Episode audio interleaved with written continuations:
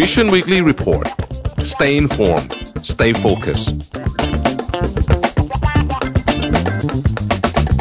ครับยินดีต้อนรับเข้าสู่ Mission Weekly Report ประจำวันที่สามสิบมกราคมสองพันห้าร้อยหกสิบเจ็ดนะครับวันนี้คุณอยู่กับพวกเราสองคน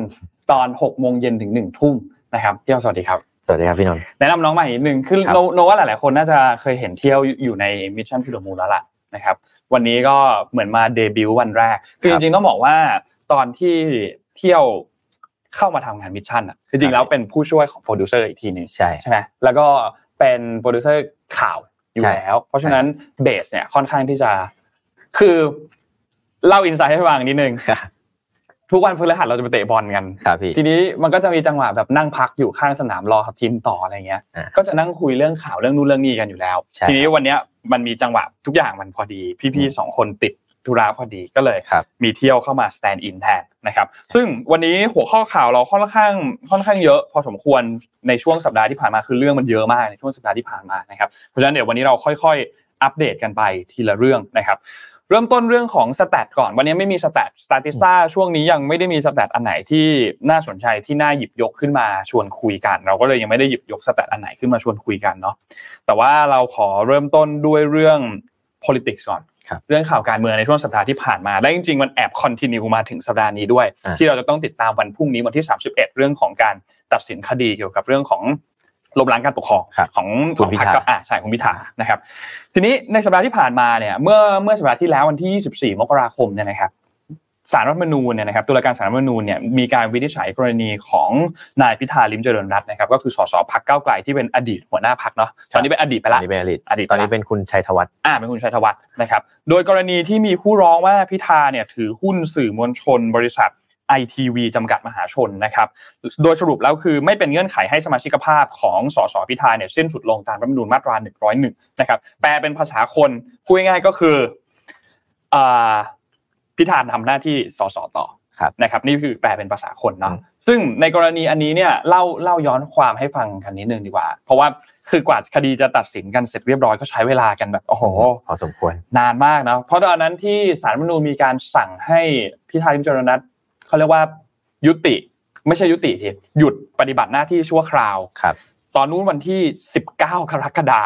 มสิบเก้ากรกฎาคมวันนี้เดือนมกราคมเดือนนี้มกราคมก็เอากลมๆก็ครึ่งปีอ่ะเออกลมๆก็ครึ่งปีนะครับซึ่งในตอนนั้นเนี่ยในในประเด็นเนี่ยนะครับมันเริ่มต้นจากการที่คุณนิกแสงสิรินาวินที่เป็นผู้รับสมัครลงเลือกตั้งสสกรุงเทพของพรรคภูมิใจไทยเนี่ยนะครับพูดถึงกรณีที่หัวหน้าพรรคพรรคหนึ่งถือหุ้น ไอ ที วี ที่เป็นอดีตสื่อเนาะเคยเป็นสื่อเคยเป็นสื่อดังเลยล่ะดังดังเลยล่ะมีหลายคนเลยที่เป็นนักข่าวที่มาจาก ไอ ที วี สรยุทธก็คุณสรยุทธก็มาจาก ไอ ที วี เหมือนกันเนาะมีใครอ่ะมีหลายคนมีคุณผมจำชื่อไม่ได้มีหลายคนมากที่ที่มาจาก ไอ ที วี เนาะเพราะฉะนั้นเอ่อรู้สึกว่าเอ่อตอนในช่วงเวลาตอนนั้นเนี่ย สี่หมื่นสองพัน หุ้นถ้าคิดเป็นเปอร์เซ็นต์มันน้อยมากศูนย์จุดเท่าไหร่ไม่รู้เปอร์เซ็นต์ไม่ถึงไม่ถึง หนึ่งเปอร์เซ็นต์ ด้วยซ้ำเนี่ยนะครับก็มีการยื่นต่อไปนะครับแล้วหลังจากนั้นเนี่ยก็ทำให้คุณเรืองเรืองไกรลีกิจวัฒนะเนี่ยนะครับสมาชิกพรรคพลังประชารัฐเนี่ยนะครับมีการยื่นคำร้องไปที่กกต.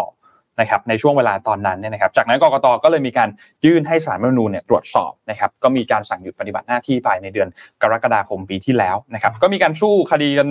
ใหญ่โตพอสมควรใช้เวลากันผ่านมาโดยสรุปแล้วเนี่ยก็คือ ไอ ที วี ไม่ได้มีสถานะเป็นสื่อต่ออีกต่อไปแล้วนะครับไม่มีใบอนุญาตคลื่นความถี่ไม่มีรายได้จากการทำสื่อไม่มีพนักงานไม่มีแผนที่จะทำสื่อเพราะฉะนั้นก็เลยไม่ถือว่าเป็นการถือหุ้นสื่อนะครับซึ่งหลังจากที่พิธาเนี่ยก็มีการให้สัมภาษณ์หลังจากที่ฟังคำวินิจฉัยของศาลนะครับโดยสรุปก็บอกว่ารู้สึกเฉยๆปกติแล้วก็จะเดินหน้าทำงานเพื่อประชาชนต่อไปนะครับแล้วก็ย้ำว่าภารกิจแรกจะเป็นการแถลงแผนงานประจำปีของพรรคก้าวไกลตามที่ได้รับมอบหมายจากคุณชัยธวัฒน์อ่ะก็คือหัวหน้าพรรคคนปัจจุบันนะครับส่วนจะกลับไปสภาผู้แทนราษฎรเมื่อไหร่นั้นเนี่ยก็รอกระบวนการระหว่างที่ศาลรัฐธรรมนูญจะมีการส่งเรื่องต่อมาที่สภาผู้แทนราษฎรนะครับซึ่งก็หลังจากนั้นวันเดียวเนาะครับก็เห็นเข้าสภาเลยอ่าเข้าสภาเลยนะครับตอนนั้นไปอภิปรายเรื่อง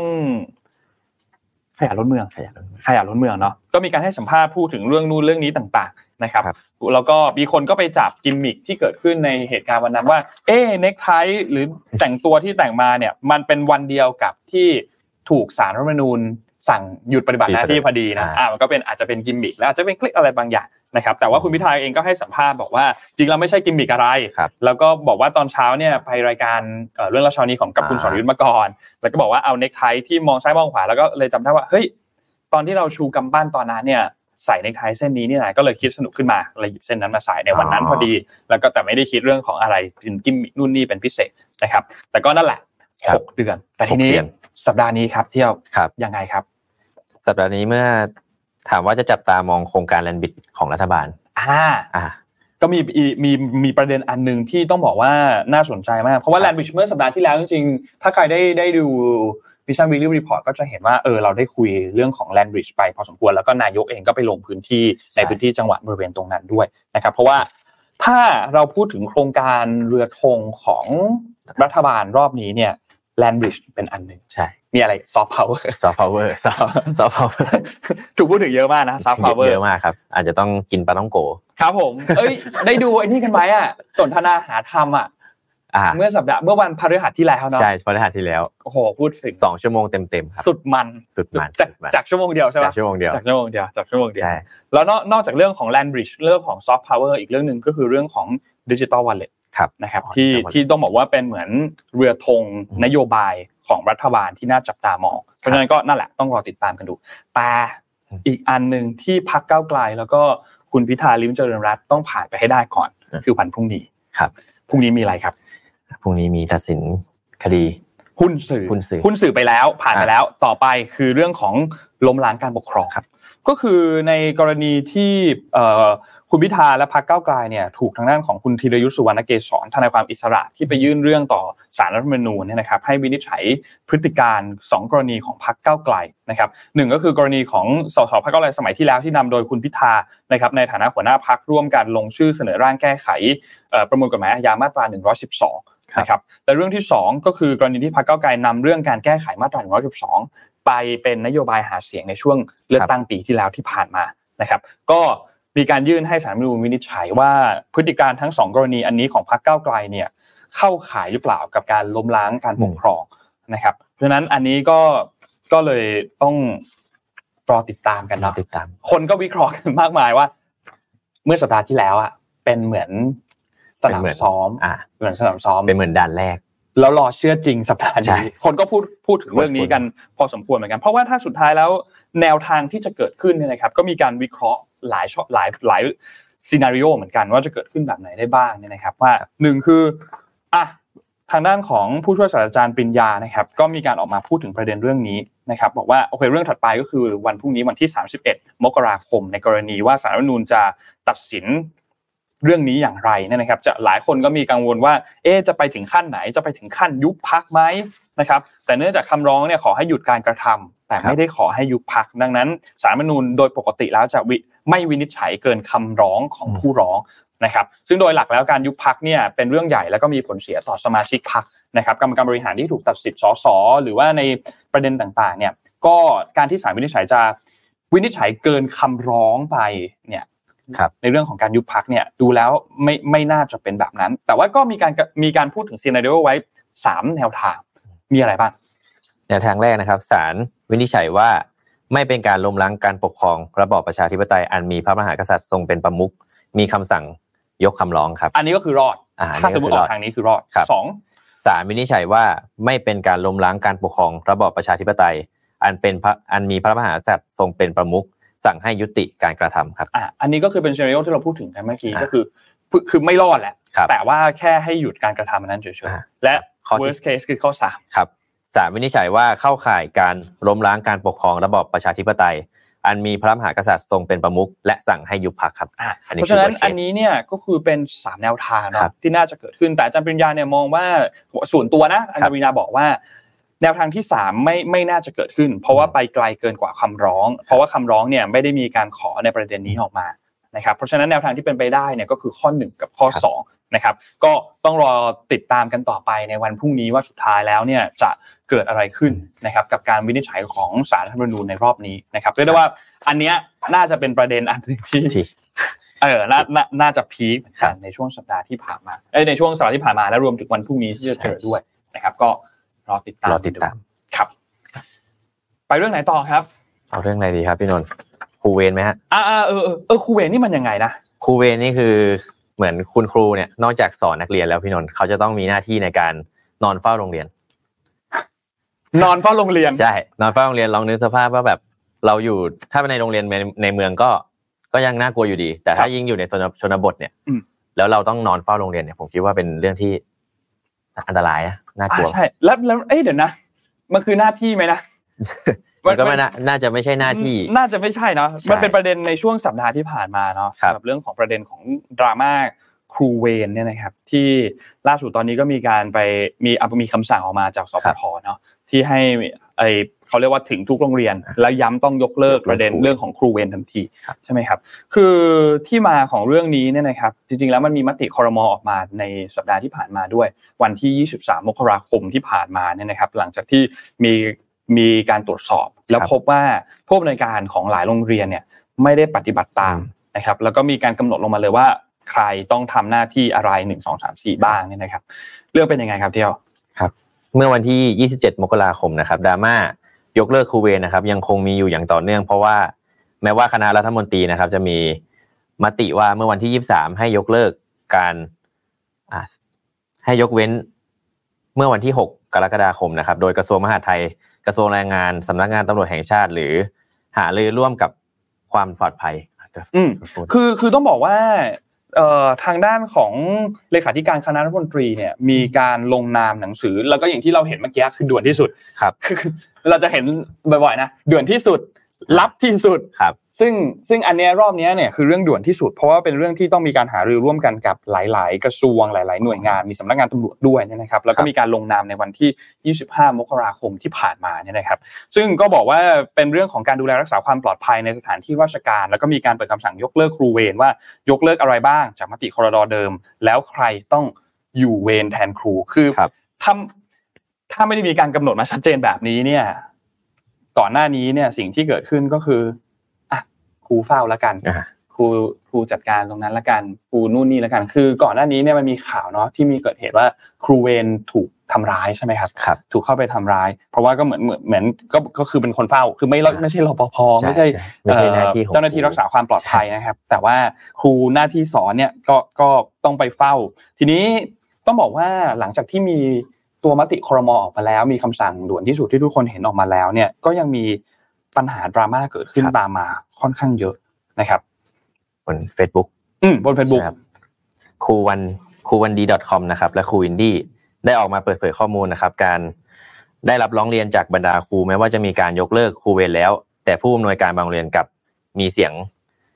กับเลี่ยงคำใช้กับกับไม่ไม่ไม่ยกเลิกตามตามมตินั้นนะครับครับเช่นการกำหนดกำหนดมาตรการรักษาความปลอดภัยหรือมาค้างคืนหนึ่งวันใช้คำสั่งให้ครูสอดส่องดูแลเวรกลางคืนเป็นต้นครับอืมคือเหมือนกดออกมาแล้วแหละแต่สุดท้ายไม่ทำตามไม่ทำตามอยู่ดีนะครับแล้วเรื่องน่าเศร้าก็คือการร้องเรียนเนี่ยแทนที่จะสามารถที่จะร้องเรียนไปหาผู้อำนวยการได้หรือร้องเรียนไปหาต้องต้องมาร้องเรียนผ่านตามแบบโซเชียลมีเดียซึ่งทุกวันนี้ฮะแทบจะทุกเรื่องเลยใช่แทบทุกเรื่องผลักดันผ่านโซเชียลมีเดียเกือบทั้งหมดเลยนะครับซึ่งน่าเป็นห่วงนะเอาจริงๆแล้วน่าเป็นห่วงในในในเรื่องนี้เหมือนกันคือเหมือนเหมือนเขาหมดแบบเขาไม่รู้จะร้องเรียนยังไงแล้วก็เลยให้มาให้ให้โซเชียลมีเดียช่วยดีกว่าอะไรเงี้ยเหมือนเป็นทางเลือกสุดท้ายทางเลือกสุดท้ายใช่ครับซึ่งมันมักจะซึ่งซึ่งหลายๆเรื่องมักจะถูกขับเคลื่อนด้วยโซเชียลมีเดียซึ่งโอเคแหละด้วยด้วยโลกทุกวันนี้ด้วยเทคโนโลยีต่างๆการที่โซเชียลมีเดียมีอยู่เนี่ยมันก็ช่วยให้เรื่องแบบนี้มันถูกเห็นเยอะขึ้นนะใช่ครับพอมันถูกเห็นเยอะขึ้นเนี่ยมันก็หลีกเลี่ยงไม่ได้ที่ประเด็นต่างๆจะถูกแก้ไขหรือถูกตอบคำถามเร็วมากยิ่งขึ้นนะครับคือทางด้านของสำนักงานคณะกรรมการการศึกษาขั้นพื้นฐานเนี่ยเขาก็มีการพิจารณาเรื่องนี้นะครับเพื่อให้ทุกอย่างเนี่ยมันดำเนินไปในแนวทางที่เรียบร้อยนะครับก็ให้สถานศึกษาเนี่ยได้รับการยกเว้นการปฏิบัติตามมติครม.ในเมื่อวันที่หกกรกฎาคมให้ดูปีโฟกัสปีสองพันห้าร้อยสี่สิบสองครับสองพันห้าร้อยสี่สิบสองนะครับผมเกิดซึ่งนานมากนะผมเกิดสี่สิบสองนั่นแหละนั่นแหละซึ่งนานมากนะครับซึ่งซึ่งในแล้วแล้วแล้วก็ดำเนินการส่วนที่เกี่ยวข้องดังต่อไปนี้มีสองข้อมีสี่ข้อหลักๆนะครับข้อที่หนึ่งครับก็คือการดูแลรักษาความปลอดภัยในสถานที่ราชการในพื้นที่กรุงเทพมหานครนะครับซึ่งในข้อนี้มีข้อย่อยสองข้อข้อแรกก็คือในเขตที่เป็นประถมศึกษากรุงเทพมหานครเนี่ยนะครับเป็นหน่วยงานหลักในพื้นที่ระดับจังหวัด แล้วก็ให้ประสานไปที่ศึกษาธิการของจังหวัดนะครับเพื่อบูรณาการการทำงานร่วมกับผู้ว่าราชการกรุงเทพมหานครผู้บัญชาการตำรวจนครบาลต่างๆเพื่อให้ได้เป็นไปตามมาตรการที่ออกมาจากครม.ในวันที่ยี่สิบสามมกราคมปีนี้ที่ผ่านมาสองคือถ้าเป็นเขตพื้นที่การศึกษาอื่นนอกจากกรุงเทพมหานครเนี่ยนะครับนอกจากเขตประถมของกรุงเทพมหานครเนี่ยก็ให้สรุปข้อมูลจำนวนสถานศึกษาในสังกัดเพื่อบูรณาการร่วมกันกับหน่วยงานฝ่ายปกครองและสถานีตำรวจนครบาลนะครับซึ่งก็ทำยังไงก็แล้วแต่ก็เป็นไปตามให้มันสอดคล้องกันทั้งสองข้อนะครับข้อสองครับข้อสองการดูแลรักษาความปลอดภัยในสถานที่ราชการในพื้นที่จังหวัดอื่นนะครับโดยมีเป็นสองข้อย่อยด้วยกันนะครับข้อสองจุดหนึ่งครับสำนักงานเขตพื้นที่การศึกษาประถมเขตหนึ่งนะครับเป็นหน่วยงานหลักในพื้นที่ระดับจังหวัดประสานศึกษาประสานศึกษาธิการจังหวัดนะครับเพื่อบูรณาการเพื่อบูรณาการการทำงานร่วมกับผู้ว่าราชการจังหวัดและผู้บังคับการตำรวจภูธรจังหวัดเพื่อไม่ให้เพื่อไม่ให้ได้ซึ่งมาตรการรักษาความปลอดภัยในสถานที่ราชการและเผชิญเหตุให้เป็นไปตามมติคณะรัฐมนตรีเมื่อวันที่ยี่สิบสามมกราคมสองพันห้าร้อยหกสิบเจ็ดเรื่องการดูแลรักษาความปลอดภัยในสถานที่ราชในสถานที่ราชการให้แก่สถานศึกษาในจังหวัดตามบริบทของพื้นที่และความเหมาะสมครับครับครับและข้อ สองจุดสอง ครับให้สำนักงานเขตพื้นที่การศึกษาอื่นนอกเหนือจากสำนักงานเขตพื้นที่การศึกษาประถมเขตหนึ่งดำเนินการบูรณาการร่วมกับหน่วยงานฝ่ายการปกครองร่วมกับหน่วยงานฝ่ายปกครองระดับอำเภอและระดับตำรวจภูธรเพื่อวางแผนการรักษาความปลอดภัยในสถานศึกษาในสังกัดให้เหมาะสมกับบริบทของพื้นที่และให้สอดคล้องกับแผนระดับจังหวัดตามข้อ สองจุดหนึ่ง ครับอืมแล้วก็ข้อสามสำคัญที่สุดเลยก็คือให้สถานศึกษายกเลิกคำสั่งอยู่เวรรักษาการที่สั่งไว้เดิมทันทีคำว่าสั่งไว้เดิมอันเนี้ยคือปีสี่สิบสองปีสี่สิบสองคือปีสี่สิบสองนะที่สั่งไว้เดิมเนี่ยแล้วข้อสุดท้ายก็คือมาตรการอื่นๆที่เกี่ยวข้องกับการรักษาความปลอดภัยของสถานที่ราชการเนี่ยอยู่ในระหว่างการดำเนินการถ้าดำเนินการแล้วเสร็จก็น่าจะมีเอกสารฉบับต่อไปออกมานะครับคงด่วนที่สุดเหมือนกันแหละเพราะว่าก็คงเป็นประเด็นที่สำคัญเหมือนกันครับคือเรื่องเนี้ยเดี๋ยวนะในประเทศเราอ่ะมันมีหลายเรื่องว่าที่กฎต่างๆอ่ะมันมันค่อนข้างที่จะไม่ไม่อัปทูเดตแล้วยกตัวอย่างอย่างอันเนี้ยก็เห็นชัดเจนว่ามันเป็นคำสั่งมติครม.ตั้งแต่ปีสี่สิบสองซึ่งไม่รู้ว่ารอดมาได้ยังไงจนปีนี้ถึงปีหกสิบเจ็ดนะครับอ่ะก็ต้องมีการเปลี่ยนแปลงกันไปในหลายๆแง่มุมเมื่อกี้มีคนพูดถึงเรื่องนี้ที่เอาครับเงินดิจิตอลเงินดิจิตอลวอลเล็ตใช่มั้ยเงินดิจิตอลเงินดิจิตอลคุยเรื่องเงินดิจิตอลกันหน่อยดีกว่าว่าสรุปแล้วเงินดิจิตอลเนี่ยเขาจะเอายังไงจะทำไหมหรือไม่ทำเพราะอย่างที่บอกเมื่อกี้ที่ชวนคุยกันตอนช่วงต้นเนาะว่าเงินดิจิตอลเนี่ยเป็นหนึ่งในแฟลกชิพละกันเป็นแฟลกชิพนโยบายของของรัฐบาลตอนนี้นะครับว่าต้องทำหรือเปล่าถ้าจะทำเริ่มเมื่อไหร่เพราะว่าล่าสุดที่มีการให้สัมภาษณ์เมื่อสัปดาห์ที่แล้วเนี่ยนะครับจากรัฐมนตรีช่วยคลังนายกรัฐมนตรีเองก็เห็นชัดเจนว่าพฤษภาไม่ทันต้องเลื่อนแน่ๆนะครับแต่จะเลื่อนไปเป็นเมื่อไหร่เท่านั้นเองนะครับมันมีผลสำรวจของนิดาโพลออกมาครับที่สำรวจประชาชนนะครับว่าไทยเนี่ยมองว่าไทยเผชิญวิกฤตเศรษฐกิจในระดับที่ต้องหาทางแก้ไขอย่างเร่งด่วนนะครับและไม่โกรธถ้ารัฐบาลจะหยุดนโยบายตัว Digital Wallet นะครับศูนย์สำรวจความคิดเห็นนิดาโพลเนี่ยนะครับก็ได้มีการเปิดเผยผลสำรวจที่ผ่านมาไม่นานนี้เองเนี่ยนะครับเกี่ยวกับเรื่องของวิกฤตเศรษฐกิจกับการแจกเงินดิจิตอลนะครับซึ่งพอถามเกี่ยวกับวิกฤตเศรษฐกิจของประเทศไทยขณะนี้เนี่ยผลออกมาว่าไงครับพี่ครับด้านความคิดเห็นของประชาชนนะครับต่อการดำเนินการนโยบายแจกเงินดิจิตอลวอลเล็ต หนึ่งหมื่น บาทนะครับพบว่าร้อยละ สามสิบสี่จุดหกหก นะครับระบุว่าควรหยุดการดำเนินการในนโยบายนี้ได้แล้วครับอืมสามสิบสี่เปอร์เซ็นต์ นะ สามสิบสี่เปอร์เซ็นต์ ใช่ สามสิบสี่เปอร์เซ็นต์ รองลงมานะครับ สามสิบสามจุดหกหก นะครับดำเนินการระบุว่าดำเนินนโยบายต่อไปในปีนี้ตามที่ได้ประกาศไว้ครับจริงก็ใกล้ๆกันอยู่นะก็ใกล้ๆแทบจะไม่ต่างเลยนะเปอร์เซ็นต์เดียวเปอร์เซ็นต์เดียวใช่เปอร์เซ็นต์เดียวเลยครับแล้วร้อยละ สิบแปดจุดห้าห้า นะครับระบุว่าดำเนินนโยบายต่อไปในปีนี้แต่แจกเฉพาะกลุ่มที่เปราะบางทางเศรษฐกิจครับครับร้อยละ ห้าจุดแปดแปดระบุว่าเลื่อนการดำเนินนโยบายไปในปีสองพันห้าร้อยหกสิบแปดและอ่าร้อยละ สี่จุดห้าแปด ร้อยร้อยละ สี่จุดห้าแปด ระบุว่าเลื่อนการดำเนินนโยบายไปในปีสองพันห้าร้อยหกสิบแปดแต่แจกเฉพาะกลุ่มที่เปราะบางทางเศรษฐกิจแล้วก็ที่เหลือประมาณ สองจุดหกเปอร์เซ็นต์ บอกว่าอ่าไม่ทราบไม่ตอบไม่สนใจนะครับอันนี้รู้เลยว่าไปสัมภาษณ์ใครมานะครับไม่ทราบไม่รู้ไม่รู้ไม่รู้ไม่รู้ แซวครับครับอ่ะก็แล้วอีกคำถามนึงก็มาถามถึงความรู้สึกถ้าหากว่านายกรัฐมนตรีเศรษฐาทวีสินเนี่ยตัดสินใจยกเลิกนโยบายแจกเงินดิจิตอลวอลเล็ต หนึ่งหมื่น บาทเนี่ยก็พบว่าบอกว่า หกสิบแปดเปอร์เซ็นต์ เนี่ยบอกว่าไม่โกรธเลยนะครับ สิบสองเปอร์เซ็นต์ บอกว่าค่อนข้างโกรธนะครับ เก้าจุดสามเก้าเปอร์เซ็นต์ บอกว่าโกรธมากนะครับ แปดจุดแปดห้าเปอร์เซ็นต์ บอกไม่ค่อยไม่ค่อยแล้วก็ ศูนย์จุดห้าสี่เปอร์เซ็นต์ บอกว่าไม่รู้ไม่รู้ไม่ทราบไม่ตอบไม่สนใจนะครับคือถ้าถ้าถ้าเราเอาจากผลนิด้าโพลอันนี้นะจะพบว่าในเชิงอารมณ์คนเหมือนก็เอ่อแจกแจกไม่แจกก็เออไม่เป็นไรไม่โกรธหรอกมันออกแนวปลงๆนิดนึงแต่ถ้าไปดูในมุมว่าความคิดเห็นว่าควรจะทำต่อไปมั้ยเนี่ยก็ต้องบอกว่ายังยังมีความใกล้เคียงกันอยู่นะครับว่าส่วนนึงก็บอกว่าให้ทำส่วนนึงก็บอกว่าไม่ต้องทำแล้วก็ได้ให้ยกเลิกไปนะครับคือถ้าเราวิเคราะห์กันในมุมของว่าเอ๊ะถ้าสมมุติว่านโยบายนี้จะต้องเกิดขึ้นจริงๆหรือพรรคเพื่อไทยหรือรัฐบาลเนี่ยไม่มีทางเลือก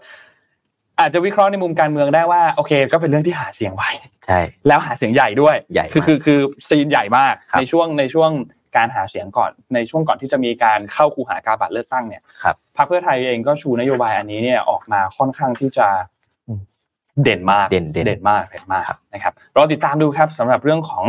Digital Wallet ของรัฐบาลปัจจุบันนี้ครับว่าจะเป็นอย่างไรต่อเอ้ยล่าสุดเหมือนเขาไปกินข้าวกันนี่ครม.อ่ะเห็นภาพมีภาพการกินข้าวออกมานะแล้วก็ตอนนั้นรู้สึกว่าคุณเศรษฐาทวีสินเองก็นายกเนี่ยก็ออกมาพูดถึงบอกว่าน่าจะยังไม่มีการปรับครม.นะน่าจะยังไม่มีการปรับครม.แต่ก็ไม่รู้ล่ะก็รอดูกันไปก่อนครับดูกันไปก่อนนะครับอ่าพาไปดูข่าวต่อไปไปดูเรื่องนี้ครัวเรือนนิดนึงมีคนเรื่องนี้ครัวเรือนอีโคโนมิกนะครับคือมีการวิเคราะห์ออกมาจากศูนย์วิเคราะห์เศรษฐกิจ ที ที บี นะครับหรือ ที ที บี Analytics เนี่ยนะครับก็มีการประเมินสัดส่วนหนี้ครัวเรือนต่อ จี ดี พี ของไทยในช่วงสิ้นปีสองพันห้าร้อยหกสิบเจ็ดนะครับว่าตอนนี้เนี่ยปัจจุบันเนี่ยอยู่ที่ เก้าสิบเอ็ดจุดสี่เปอร์เซ็นต์ นะครับหรือถ้าคิดเป็นตัวเลขก็ สิบหกจุดเก้า ล้านล้านบาทนะครับแล้วก็สถานการณ์หนี้ครัวเรือนยังคงน่าเป็นห่วงในหลายๆมิติไม่ว่าจะเป็นเรื่องของมิติปริมาณการก่อหนี้ที่ไม่สร้างรายได้เพิ่มขึ้นอย่างรวดเร็วนะครับและคุณภาพของหนี้ก็มีแนวโน้มที่ด้อยลงคำว่าคุณภาพหนี้มีแนวโน้มที่ด้อยลงก็คือมันมีโอกาสที่จะกลายเป็นหนี้เสียเยอะขึ้นนั่นแหละนะครับพวกหนี้ที่เป็นหนี้ที่ก่อเกิดประโยชน์ไปต่อยอดนู่นนี่ต่างๆเนี่ยมันน้อยลงนะครับหรือว่าพูดง่ายๆก็คือมีเรื่องหนี้บริโภคเรื่องอะไรต่างๆเนี่ยที่น่าเป็นห่วงพอสมควรจากการวิเคราะห์ของ ที ที บี Analytics นะครับส่วนหนึ่งเนี่ยนะครับก็มาจากที่เศรษฐกิจหลังจากโควิดคนคาดการณ์กันว่ามันจะฟื้นตัวเร็วเนาะมันจะแบบรีบาวรีบาวกลับมาเป็น V shape เป็นอะไรก็ว่าไปแต่สุดท้ายเนี่ยมันไม่เป็นแบบนั้นมันมันมันช้ากว่าที่คาดไว้นะครับมันก็ทำให้ระดับรายได้ของครัวเรือนที่ทุกคนเห็นเนี่ยนะครับมันฟื้นตัวค่อนข้างจำกัดนะครับแล้วต้นทุนที่เกิดขึ้นณปัจจุบันตอนนี้ทางเศรษฐกิจต้นทุนทางการเงินต่างๆมันก็เพิ่มขึ้นอย่างรวดเร็วไปด้วยนะครับนั่นหมายความว่ามันก็เลยส่งผลกระทบทำให้ความสามารถในการชำระหนี้คุณภาพในการชำระหนี้มันก็ส่งผลเรื่องนี้หมดนะครับอีกทั้งยังมีอุปสรรคเรื่องของการเข้าถึงแหล่งเงินทุนในระบบของลูกหนี้บางส่วนด้วยซึ่ง end up เขาก็เลยต้องไปพึ่งหนี้นอกระบบแทนนะครับซึ่งทั้งนี้ทั้งนั้นเนี่ย ที ที บี ก็กล่าวบอกว่าถ้าพูดถึงปัญหาเชิงโครงสร้างของเศรษฐกิจไทยเนี่ยนะครับแน่นอนว่าประเด็นหนี้ครัวเรือนสูงเนี่ยถูกพูดถึงมาโดยตลอดอยู่แล้วนะครับแล้วก็ในช่วงหลายปีที่ผ่านมาเนี่ยหนี้ครัวเรือนของไทยเองก็เพิ่มขึ้นในอัตราที่เร็วกว่าการเติบโตของเศรษฐกิจด้วยนะครับเพราะฉะนั้นก็ทำให้หนี้ครัวเรือนต่อ จี ดี พี อยู่ในระดับที่สูงและเขาใช้คำว่าสูงที่สุดด้วยซ้ำเมื่อเทียบกับประเทศที่มีรายได้ต่อเฉลี่ยรายได้เฉลี่ยต่อหัวเนี่ยในระดับที่ใกล้เคียงกันเนี่ยนะครับแล้วก็สูงกว่ากับเมื่อเทียบกับประเทศที่พัฒนาแล้วหลายประเทศทั้งๆที่ประเทศเหล่านั้นมีรายได้มีความมั่งคั่งที่สูงมากกว่าด้วยนะครับมีข้อมูลจากแบงก์ชาติว่าไงนะครับข้อมูลจากธนาคารแห่งประเทศไทยนะครับครับระบุว่ายอดค้างยอดค้างหนี้ครัวเรือนไทยนะครับณไตรมาสณไตรมาสสามของปีสองพันห้าร้อยหกสิบหกอยู่ที่ สิบหกจุดสอง ล้านล้านบาทครับขยายตัว สามจุดสี่เปอร์เซ็นต์ เมื่อเทียบกับช่วงเมื่อเทียบกับช่วงเดียวกันของปีก่อนนะครับคิดเป็นศูนย์คิดเป็น เก้าสิบจุดเก้าเปอร์เซ็นต์ ต่อ จี ดี พี ครับซึ่งก็ต้องบอกว่าทิศทางเองก็ชะลอตัวลงแล้วเมื่อเทียบกับไตรมาสก่อนไตรมาสก่อนหน้านะครับนอกจากนี้คุณภาพหนี้ครัวเรือนก็มีแนวโน้มด้อยลงอย่างที่บอกว่ามีเรื่องของ เอ็น พี แอล ก็คือหนี้เสียในระบบธนาคารพาณิชย์เนี่ยที่สูงถึง สองจุดเจ็ดเก้าเปอร์เซ็นต์ ถ้าคิดเป็นเงินก็ หนึ่งจุดห้าสอง แสนล้านบาทนะครับแล้วที่สำคัญคือมันเพิ่มขึ้นจากไตรมาสก่อนหน้ามา สามจุดหกเปอร์เซ็นต์ ด้วยนะครับเพราะฉะนั้นอันเนี้ยก็เป็นอีกอันนึงที่น่าเป็นห่วง นะครับทีนี้ในประเด็นเรื่องของหนี้ครัวเรือนไทยนั่นนะครับที่ต่อไปนี้หลังจากนี้เนี่ยยังคงมีความเปราะบางสูงเนี่ยมีปัจจัยที่ทำให้เกิดเรื่องนี้สามปัจจัยหลักนะครับปัจจัยแรกครับก็คือเรื่องของเศรษฐกิจและระดับรายได้ที่ฟื้นช้าแม้ว่าภาพรวมเนี่ยในเศรษฐกิจไทยปีสองพันห้าร้อยหกสิบเจ็ดเนี่ยนะครับจะมีทิศทางที่ดีขึ้นจากปีก่อนนะครับโดยได้รับแรงสนับสนุนจากการส่งออกที่กลับมาขยายตัวแต่ด้วยรายได้การส่งออกกว่า เก้าสิบเปอร์เซ็นต์ ณ ปัจจุบันตอนนี้เนี่ยมันไปกระจุกอยู่ในธุรกิจขนาดใหญ่และทั้งยังมีการกระจุกอยู่ในมิติของจำนวนแรงงานที่ค่อนข้างสูงนะครับก็เป็นอันนึงที่ในขณะเดียวกันคือนอกจากเรื่องของการส่งออกแล้วภาคการท่องเที่ยวเนี่ยนะครับส่วนใหญ่เองก็ขับเคลื่อนจากธุรกิจขนาดเล็กมีแนวโน้มที่ฟื้นตัวได้ค่อนข้างช้าเมื่อเทียบกันน่าช้ากว่านะครับในทำให้ฐานะการเงินของผู้ประกอบการที่เป็น เอส เอ็ม อี ผู้ประกอบการขนาดขนาดเล็กขนาดกลางนั่นนะครับก็ยังคงมีความเปราะบางอยู่นะครับซึ่งอาจจะกระทบต่อแรงงานที่มีมากถึง เจ็ดสิบเอ็ดเปอร์เซ็นต์ ของแรงงานทั่วประเทศนะครับก็ส่งผลให้ครัวเรือนบางส่วนเนี่ยอาจจะต้องไปกู้ยืมเพิ่มเติมเพื่อที่จะเอามาเอาเงินก้อนนั้นมาทดแทนสภาพคล่องที่มันหายไปนะครับปัจจัยที่สองนะครับต้นทุนทางการเงินนะครับสูงกว่าในอดีตครับโดยในช่วงวิกฤตโควิด สิบเก้า นะครับเป็นจังหวะที่นโยบายทางการเงินผ่อนคลายและผ่อนคลายและอัตราดอกเบี้ยลดลงต่ำสุดเป็นประวัติการนะครับส่งผลให้ประเมินสถานการณ์ประเมินฐานะทางการเงินและความสามารถในการชำระหนี้ของลูกหนี้ต่ำกว่าความเป็นจริงครับซึ่งเมื่อต้นทุนการกู้ยืมปรับตัวสูงขึ้นนะครับต่อเนื่องสู่ระดับสูงสุดนับตั้งแต่ปีสองพันห้าร้อยหกสิบหกครับอืมซึ่งต้องบอกว่าโดยเฉพาะสินเชื่อรายย่อยเนี่ยมีความอ่อนไหวต่อการปรับขึ้นของอัตราดอกเบี้ยอยู่แล้วเนาะจริงๆเรื่องเรื่องเรื่องนี้เราคุยกันไปแล้วตั้งแต่ตอนที่พี่พี่ตุ้มสรกลออกมาพูดถึงเรื่องของรายได้ของธนาคารพาณิชย์ตอนนั้นนะครับแล้วก็มีการออกมาตอบคำถามต่างๆจากแบงก์ชาตินะครับก็ทราบกันดีอยู่แล้วว่ากลุ่มที่เป็นรายย่อยเนี่ยค่อนข้างที่จะได้รับผลกระทบจากดอกเบี้ยเงินกู้หรือว่าจริงอัตราดอกเบี้ยโดยภาพรวมจากแบงก์ชาติเนี่ยก็ค่อนข้างส่งผลกระทบต่อกลุ่มนี้ค่อนข้างเยอะนะครับเพราะฉะนั้นการจะขยับอะไรก็ต้องติดตามกันพอสมควรนะครับและปัจจัยสุดท้ายปัจจัยที่สามนะครับก็คือพฤติกรรมการก่อหนี้โดยการขาดวินัยทางการเงินที่ดีนะครับแม้ว่าการเพิ่มขึ้นของระดับหนี้ครัวเรือนเนี่ยจะสามารถกระตุ้นการบริโภคได้ในระยะสั้นนะครับแต่ว่าหนี้ที่สูงเกินระดับ แปดสิบเปอร์เซ็นต์ ต่อ จี ดี พี เนี่ยไม่ได้ส่งผลกระทบต่อการบริโภคแล้วแต่ว่าจะส่งผลเชิงลบต่อการเติบโตของเศรษฐกิจในระยะยาวด้วยนะครับซึ่งต้องบอกว่าถ้าเราย้อนไปดูนะตั้งแต่ปีห้าสิบแปดเนี่ยนะครับหนี้ครัวเรือนต่อ จี ดี พี ของไทยเนี่ยมันเกิน แปดสิบเปอร์เซ็นต์ มาและที่สำคัญคือหนึ่งในสามเป็นการก่อหนี้เพื่อการพูดง่ายคือเป็นหนี้บริโภคอ่ะครับคือเป็นหนี้เสียนั่นแหละนะครับเป็นบวกสินเชื่อส่วนบุคคลเป็นสินเชื่อบัตรเครดิตต่างๆนะครับและที่สำคัญคือมันก็เป็นหนี้ที่ไม่ได้ก่อเกิดรายได้ด้วยนะครับแล้วก็ต้องบอกว่าค่อนข้างสูงเมื่อเทียบกับประเทศที่ใกล้เคียงกันอย่างมาเลเซียอยู่ที่ สิบสี่เปอร์เซ็นต์ แล้วก็จีนเนี่ยอยู่ที่ สิบสามเปอร์เซ็นต์ เราอยู่แปดสิบคิดว่าไงครับก็แค่เอาดูตัวเลขยังไม่รู้ว่าเรื่องอะไรอ่ะแค่ดูตัวเลขมันต่างอย่างนี้ก็ก็ค่อนข้างค่อนข้างน่าเป็นห่วงเหมือนกันนะครับแล้วก็ในระยะหลังเนี่ยนะครับการขยายตัวของสินเชื่อที่ไม่สร้างรายได้รวมถึงการต้องการหนี้นอกระบบเนี่ยก็เพิ่มขึ้นอย่างมีนัยสำคัญด้วยนะครับก็สะท้อนให้เห็นถึงการสร้างหนี้อย่างผิดวัตถุประสงค์คือเรื่องนี้เนี่ยถ้าถ้าไปดูกันแล้วถึงรากเนี่ยมันพูดถึงเรื่องของความรู้พื้นฐาน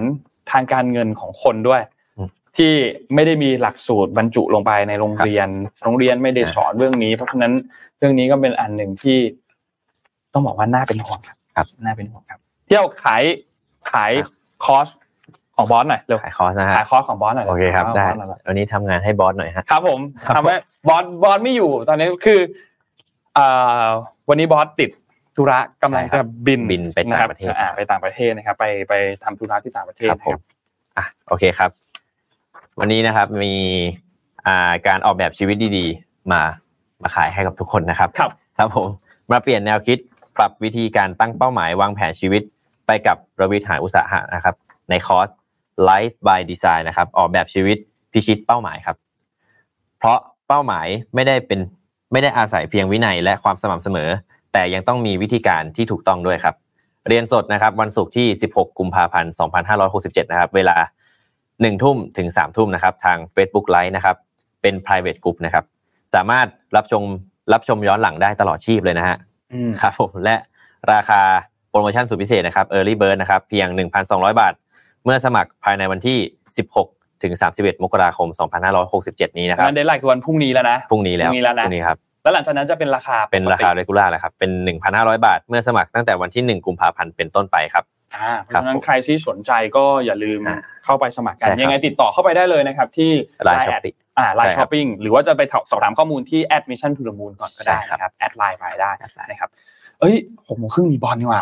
เตะแล้วเนี่ยวันนี้เราเจออะไรนะวันนี้เราเจออุซเบกิสถานครับแพ้ตกรอบแพ้ตกรอบน็อกเอาท์คืออันนี้เป็นรอบรอบน็อกเอาท์แล้วเอาใจช่วยกันเอาใจช่วยกันนะก็เปิดข่าวช่องนึงเนาะแล้วก็เปิดบอลดูไปด้วยนะครับเอาใจช่วยกันคือคือเอ้ยคุยชวนคุยเรื่องบอลนิดนึงอ่ะ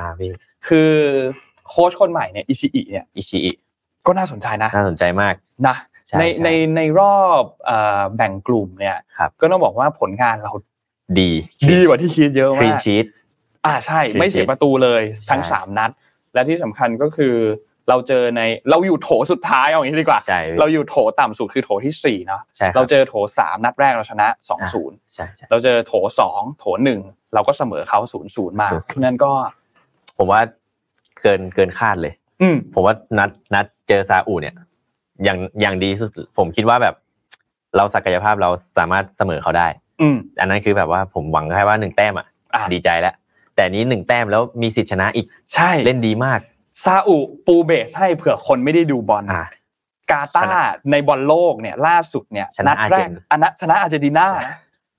ซึ่งเป็นแชมป์โลกเลยนะคืออาร์เจนไม่ไม่แพ้ใครเลยนอกจากแพ้ซาอุนัดแรกสุด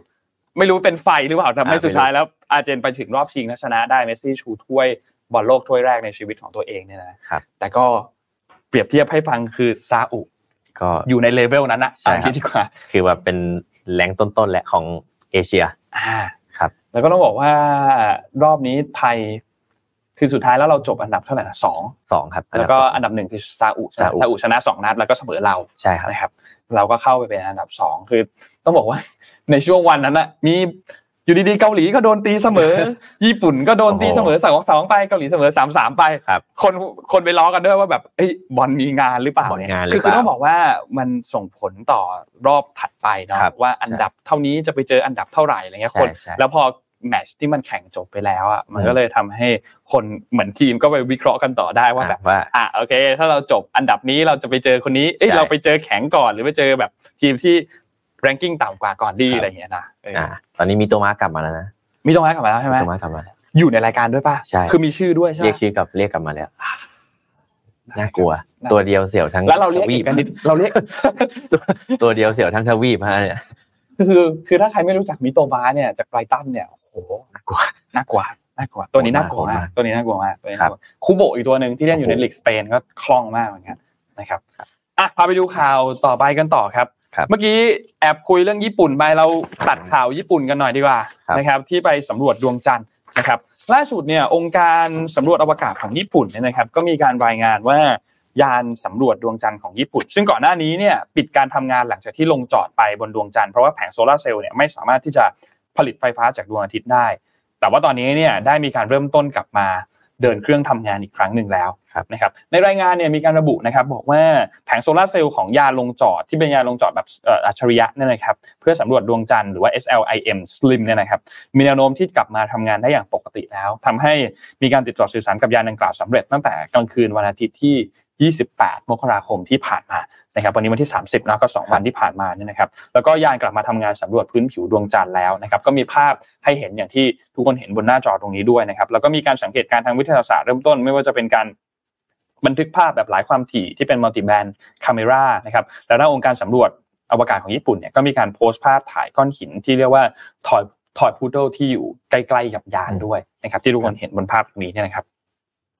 ทำให้ญี่ปุ่นนะครับกลายเป็นประเทศที่ห้าของโลกนะครับที่สามารถส่งยานอวกาศลงจอดบนดวงจันทร์ได้นะครับที่ส่งไปเป็นยานขนาดเล็กนะครับมีความสูงราว สองจุดสี่เมตรและน้ำหนักสองร้อยกิโลกรัมไม่รวมเชื้อเพลิงนะครับครับครับถูกออกแบบมาเพื่อทดสอบเทคโนโลยีลงจอดแบบ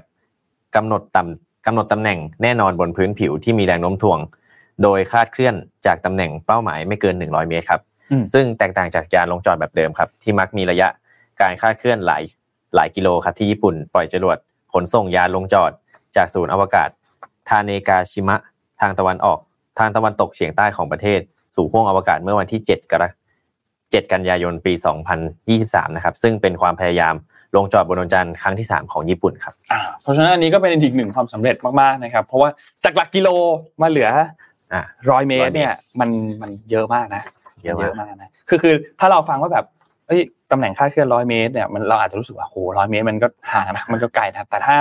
ถ้าเทียบกับหลักกิโลหลักกิโลมาเป็นเมตรก็ก็ต้องบอกว่าน่าสนใจมากนะครับก็เป็นอีกหนึ่งความสำเร็จที่ผ่านมานะครับ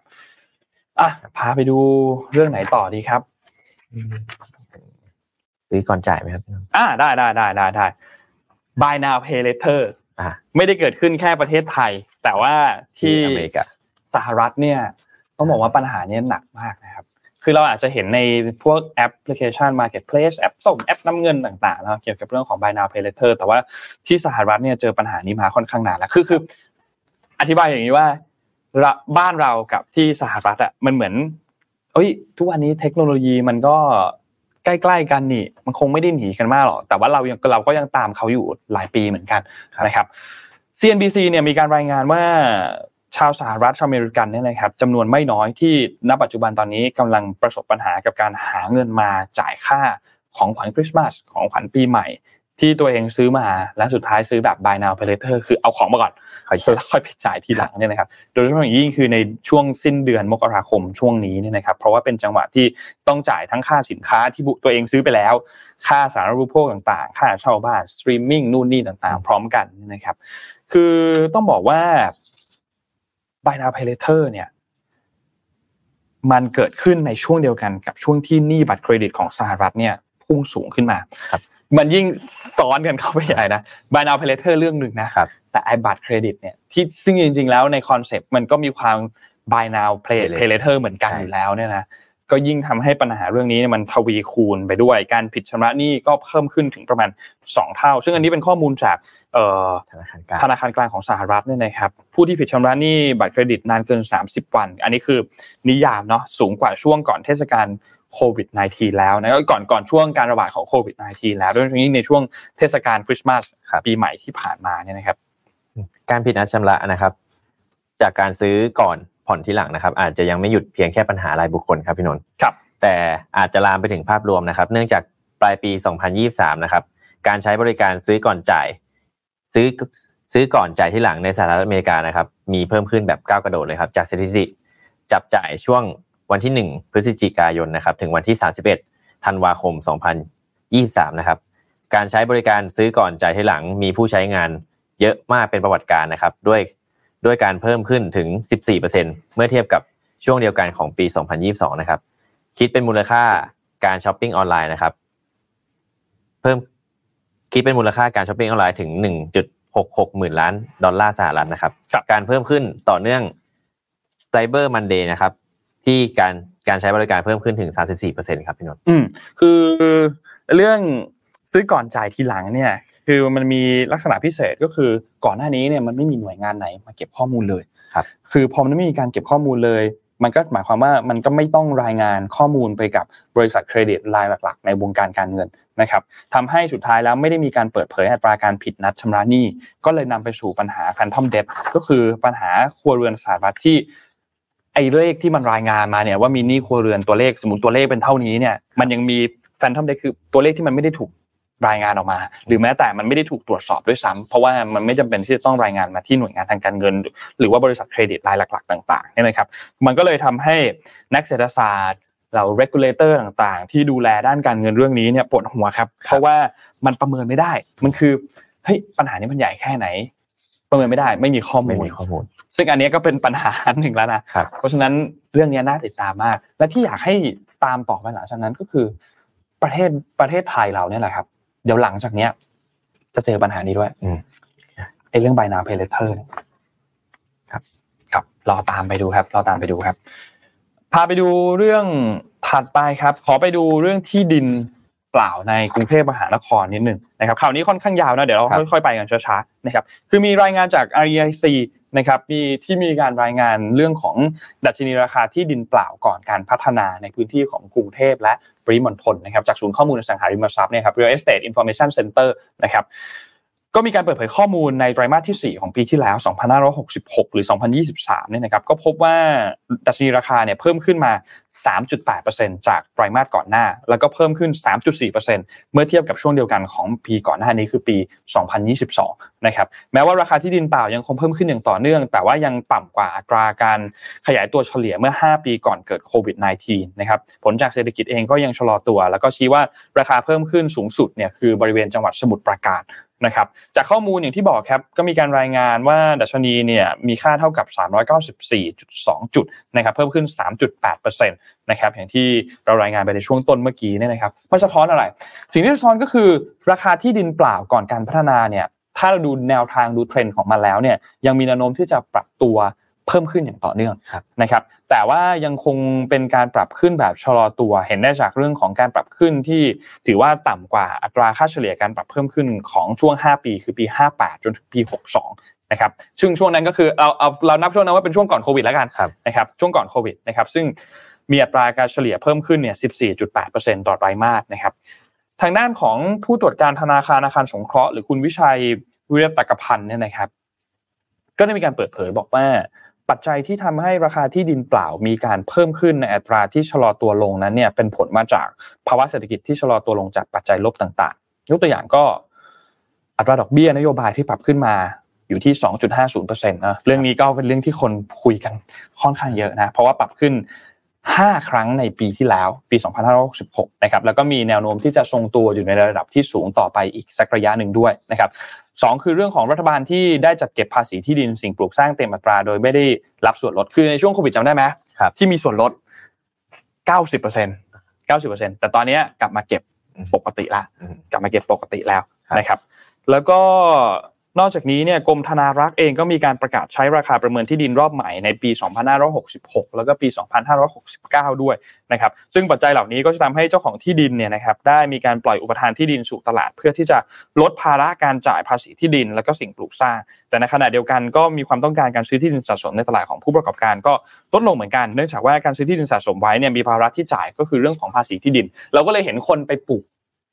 ต้นกล้วยเคยเห็นป่ะที่ที่เปล่าๆอะไรเงี้ยปลูกนู่นปลูกนี่เพื่อที่จะเลี่ยงภาษีบ้างหรือจ่ายภาษีในจำนวนที่ลดลงบ้างเพราะว่าคนที่มีที่สะสมอยู่แล้วก็ต้องมีการจ่ายภาษีที่ดินซึ่งไม่ไม่เหมือนกับพวกที่พักอาศัยเนาะที่พักอาศัยมันถูกยกเว้นไปใช่มั้ยบ้านเราเราไม่ต้องจ่ายภาษีที่ดินเพิ่มแล้วเพราะเราอยู่บ้านเราแต่ว่าพวกที่ดินเปล่าพวกนี้เนี่ยมันก็เป็นต้นทุนเหมือนกันในการถือครองแล้วมันก็จะถูกส่งต่อไปเป็นต้นทุนของการพัฒนาโครงการไม่ว่าจะกลายเป็นคอนโดหรือกลายเป็นนู่นเป็นนี่เนี่ยไอ้เรื่องนี้มันก็จะกลายเป็นต้นทุนที่ตามมานะครับในไตรมาสที่สี่เนี่ยนะครับมีข้อมูลจากเอ่อที่ที่น่าสนใจออกมาเนี่ยนะครับบอกว่าโซนที่มีอัตราการขยายตัวของราคาที่ดินมากที่สุดห้าอันดับเนี่ยนะครับเมื่อเทียบกันกับไตรมาสเดียวกันของปีก่อนก็คือปีสองพันยี่สิบสอง ห้าอันดับมีอะไรบ้างอันดับหนึ่งครับได้แก่ที่ดินโซนเมืองสมุทรปราการนะครับพระประแดงพระสมุทรเจดีย์เพิ่มขึ้น ห้าสิบเอ็ดจุดสามเปอร์เซ็นต์ ครับขึ้นเยอะมากครับเยอะมากครับครับอันดับที่สองนะครับได้แก่โซนตลิ่งชันบางแคภาษีเจริญหนองแขมทวีวัฒนาธนบุรีคลองสานบางพลัดบางกอกน้อยบางกอกใหม่เพิ่มขึ้น สามสิบเอ็ดเปอร์เซ็นต์ ครับครับอันดับที่สามครับได้แก่ที่ดินในโซนลาดพร้าวนะครับบางกะปิวังทองหลางบึงกลุ่มสะพานสูงคันนายาวเพิ่มขึ้น สามสิบจุดสองเปอร์เซ็นต์ ครับอันดับที่สี่ครับได้แก่ที่ดินในโซนราชอะไรนะครับราชบูรณะราชบูรณะนะครับบางขุนเทียนทุ่งครุบางบอนจอมทองเพิ่มขึ้น ยี่สิบหกจุดเก้าเปอร์เซ็นต์ ครับอันดับที่ห้าครับได้แก่พื้นที่ในโซนนครปฐมนะครับพื้นเพิ่มขึ้น ยี่สิบสี่จุดหนึ่งเปอร์เซ็นต์ ครับอืมซึ่งถ้าเราเข้าไปดูเนี่ยนะครับจากภาวะราคาที่ดินที่มีการเปลี่ยนแปลงคือหลายๆอันน่ะมันเปลี่ยนแปลงสูงมาก ยี่สิบเปอร์เซ็นต์ ถึง ห้าสิบเปอร์เซ็นต์ เนี่ยนะครับสิ่งที่ที่มันสะท้อนออกมาก็คือที่ดินที่อยู่ในบริเวณพื้นที่ชานเมืองของกรุงเทพและปริมณฑลเนี่ยมีการเปลี่ยนแปลงของราคาที่สูงกว่าในบริเวณเขตชั้นในนะครับพูดง่ายคือรอบนอกเปลี่ยนแปลงเยอะกว่านะครับเมื่อเทียบกับข้างในนะครับเนื่องจากเรื่องของแผนพัฒนาโครงการในพื้นที่ชานเมืองแล้วก็จังหวัดในจังหวัดในปริมณฑลเนี่ยนะครับการพัฒนาโครงการขนาดใหญ่อันนี้ไม่นับแค่ของรัฐอย่างเดียวแต่ของเอกชนด้วยนะครับแผนเวรคืนที่ดินเพื่อที่จะตัดถนนใหม่แผนพัฒนาโครงการขนส่งมวลชนระบบทางรางเส้นทางใหม่ส่วนต่อขยายต่างๆแล้วก็ประกอบกับการจัดทำผังเมืองรวมกรุงเทพมหานครฉบับปรับปรุงในครั้งที่สี่ซึ่งเขาคาดว่านะปีหน้าจะมีการประกาศใช้ นะครับก็น่าจะมีการปรับเปลี่ยนผังสีการใช้ประโยชน์ของที่ดินศักยภาพการพัฒนาบางพื้นที่ให้สามารถที่จะรองรับการพัฒนาโครงการพาณิชยกรรมแล้วก็ที่อยู่อาศัยที่หนาแน่นมากยิ่งขึ้นนะครับเพราะฉะนั้นพวกเนี้ยเป็นเป็นประเด็นอันนึงเหมือนกันที่ถ้าใครที่อยู่ในธุรกิจพวกเนี้ยที่ต้องซื้อที่ดินคือคือนนก็รู้มาว่าบางธุรกิจโดยเฉพาะอย่างยิ่งพวกคอนโดหรือพวกพัฒนาอสังหาริมทรัพย์เนี่ยมันต้องซื้อที่ตลอดใช่ต้องมีการยุ่งเกี่ยวกับเรื่องของการซื้อที่การพัฒนาโครงการนู่นนี่ต่างๆเนี่ยเพราะฉะนั้นอันนี้ก็เป็นอันนึงที่ต้องจับตามองเหมือนกันนะครับส่วนสำหรับราคาที่ดินเปล่าก่อนการพัฒนาในแนวทางเส้นทางที่มีรถไฟฟ้าผ่านในไตรมาสที่สี่เนี่ยนะครับพบว่าเส้นทางรถไฟฟ้าห้าอันดับแรกที่มีการขยายตัวของราคาที่ดินเพิ่มขึ้นสูงสุดเนี่ยนะครับเมื่อเทียบกับไตรมาสเดียวกันของปีก่อนส่วนใหญ่เนี่ยเป็นที่ดินที่มีแผนพัฒนาโครงการรถไฟฟ้าในอนาคตนะครับมีการเชื่อมต่อกับพื้นที่สำคัญด้านพาณิชยกรรมโครงการรถไฟฟ้าที่เปิดให้บริการแล้วมีอะไรบ้างห้าอันดับอันดับที่หนึ่งนะครับได้แก่สายสีเขียวครับสมุทรปราการบางปูและสายสีเขียวแบริ่งสมุทรปราการครับเป็นโครงการในอนาคตนะครับและโครงการที่จะเปิดให้บริการแล้วซึ่งมีดัชนีเท่ากับสามร้อยสามสิบแปดจุดแปด จุดนะครับและสามสิบสามจุดสามร้อยสามสิบสามจุดเก้า จุดนะครับตามลำดับนะครับและอัตราการขยายตัวของราคาที่ดินเพิ่มขึ้น ห้าสิบเอ็ดจุดสามเปอร์เซ็นต์ ครับอ่ะมันก็คือไอ้กราฟเมื่อกี้นะที่เราเอาให้ดูเมื่อกี้นะครับอันดับที่สองครับได้แก่สายสีน้ำเงินครับบางแคพุทธมณฑลสายสี่ครับเป็นโครงการในอนาคตนะครับซึ่งมีค่าดัชนีเท่ากับ ห้าร้อยสามสิบหกจุดเก้า จุดครับและอัตราการขยายตัวของราคาที่ดินเพิ่มขึ้น สามสิบเอ็ดจุดสามเปอร์เซ็นต์ ครับครับโดยราคาที่ดินส่วนใหญ่เขตในเขตบางแคนะครับเป็นบริเวณที่มีราคาปรับเพิ่มขึ้นมากครับครับอันดับที่สามครับได้แก่สายสีแดงอ่อนครับตลิ่งตลิ่งชันสารยาครับเป็นโครงการในอนาคตนะครับซึ่งมีค่าดัชนีเท่ากับ ห้าร้อยเจ็ดจุดห้า จุดครับและอัตราการขยายตัวของที่ดินเพิ่มขึ้น ยี่สิบห้าจุดหกเปอร์เซ็นต์ ครับครับอันดับสี่อ่ะใช่ครับอันดับสี่นะครับก็คือสายสีม่วงนะครับบางซื่อกับราชบูรณะนะครับซึ่งเป็นโครงการที่กำลังอยู่ในระหว่างการก่อสร้างเหมือนกันนะครับแล้วก็มีค่าดัชนี สี่ร้อยเจ็ดสิบเอ็ดจุดสี่ จุดนะครับแล้วก็อัตราการขยายตัวของราคาที่ดินเนี่ยเพิ่มขึ้น สิบสี่จุดสี่เปอร์เซ็นต์ year on year นะครับซึ่งหลักๆแล้วก็จะเป็นเนี่ยแหละเขตพระประแดงทุ่งครุจอมทองนะครับโซนเนี้ยเป็นบริเวณที่มีราคาปรับขึ้นมากและอันดับสุดท้ายได้แก่สายสีเทาครับวัชรพลพระรามเก้าท่าพระครับจริงๆไม่ไกลจากเรานะไม่ไกลไม่ไกลนะครับไม่ไกลจากเราเป็นโครงการในอนาคตครับซึ่งมีค่าดัชนีสี่ร้อยเจ็ดสิบเก้าจุดสี่ จุดครับและอัตราการขยายตัวของที่ดินเพิ่มขึ้น สิบจุดสามเปอร์เซ็นต์ ครับ year on year ครับนั่นแหละครับก็เป็นเรื่องนึงที่น่าจับตามองสำหรับราคาที่ดินเปล่าในพื้นที่ของกรุงเทพทั้งชั้นในแล้วก็บริเวณเอ่อรอบนอกนะครับโดยเฉพาะโดยเฉพาะรอบนอกเลยล่ะที่มีโครงการหลายๆโครงการที่กำลังพัฒนาออกไปเนี่ยนะครับอันนี้ก็ทำให้ราคาที่ดินเปล่าเนี่ยมันค่อนข้างที่จะขึ้นสูงพอสมควรเลยนะครับไป TikTok เลยอ่ะ TikTok เนี่ย TikTok TikTok TikTok ข่าวเทคโนโลยีครับอันนี้เป็นผลการศึกษาของ Code Studio นะครับเค้าก็ไปศึกษาเด็กที่อายุช่วงสี่ถึงสิบแปดปีนะครับว่ามีพฤติกรรมการใช้งาน TikTok เพิ่มขึ้นถึง หกสิบเปอร์เซ็นต์ นะครับเฉลี่ยเป็นนาทีต่อวันเนี่ยนะครับอยู่ที่หนึ่งร้อยสิบสองนาทีต่อวันและที่สำคัญคือมันเพิ่มขึ้นก่อนหน้านี้เค้าทำแบบสำรวจนี้เหมือนกันในปีสองพันยี่สิบสองตอนนั้นเนี่ยจำนวนนาทีอยู่ที่หนึ่งร้อยเจ็ดนาทีนะครับแต่ณปัจจุบันเนี่ยอยู่ที่หนึ่งร้อยสิบสองนาทีนะครับซึ่งรายงานประจำปีที่เค้าออกมาเนี่ยนะครับส่วนใหญ่เค้าก็จะสำรวจเรื่องของพฤติกรรมของเด็กที่ใช้สื่อดิจิตอลใช้โซเชียลมีเดียต่างๆเนี่ยนะครับจากโรงเรียนกว่า สี่หมื่น ไม่ใช่ สี่หมื่น สี่แสน แห่งทั่วโลกนะครับแล้วก็พบว่าเด็กเนี่ยใช้ TikTok เพิ่มขึ้นค่อนข้างเยอะนะครับแล้วก็ในภาพรวมแล้วเนี่ยถ้าดูเอ่อแอปที่ใหญ่ที่สุดก็ยังคงเป็น YouTube ใช่ครับก็ยังคงเป็น YouTube นะครับคือเฮ้ยนึกออกมั้ยเด็กช่วงนึงอ่ะมันจะมีเด็กช่วงนึงที่เขาเขาเขาจะมี iPad เนาะอ่าส่วนใหญ่จะเป็น iPad ไม่ก็เป็นโทรศัพท์พ่อกับแม่ใช่ป่ะแล้วเขาก็จะเล่นเล่นนู่นเล่นนี่เล่นเกมนู่นนี่แต่เด็กทุกคนจะมีสิ่งที่เหมือนคือดู YouTube ใช่ดูดูช่องนู้นช่องนั้นช่องนี้รู้จักกว่าเราเยอะเยอะเลยอ่ะเออเค้าก็จะดูนู่นดูนี่ไปเรื่อยเนี่ยนะครับและที่สำคัญก็คือล่าสุดก็มี YouTube Shorts ออกมาด้วยนะครับที่ที่เป็นอีกหนึ่ง product ของ YouTube นะแล้วก็มี YouTube Kids เนาะที่เป็นเค้าเรียกว่าเหมือนเป็นความปลอดภัยของผู้ใช้งานนะครับช่วยช่วยช่วยให้เหมือนคัดกรองเนื้อหาสำหรับเด็กมาส่วนนึงคือถ้าใครที่ทำ YouTube เนี่ยก็จะรู้ว่าตอนอัปโหลดอ่ะมันจะมีให้ติ๊กใช่ป่ะอ่าใช่มันจะมีให้ติ๊กว่าเนื้อหาของคุณสร้างมาเพื่อเด็กหรือเปล่าอะไรอย่างเงี้ยเออมันก็จะมีให้ติ๊กซึ่ง ไม่ว่าเราจะติ๊กอันไหนไปสุดท้ายมันจะถูกตรวจสอบอีกทีนะโดยเฉพาะอย่างยิ่งถ้าคุณติ๊กว่าเนื้อหาของคุณสร้างมาเพื่อเด็กโอ้โหจะยิ่งตรวจสอบอ่ายิ่งยิ่งยิ่งตรวจสอบเลยนะครับแต่ต้องบอกว่าสิ่งหนึ่งที่น่าสนใจในแบบสอบถามอันนี้เนี่ยคือการใช้พฤติกรรมการใช้งานตัว ChatGPT ที่เพิ่มสูงขึ้น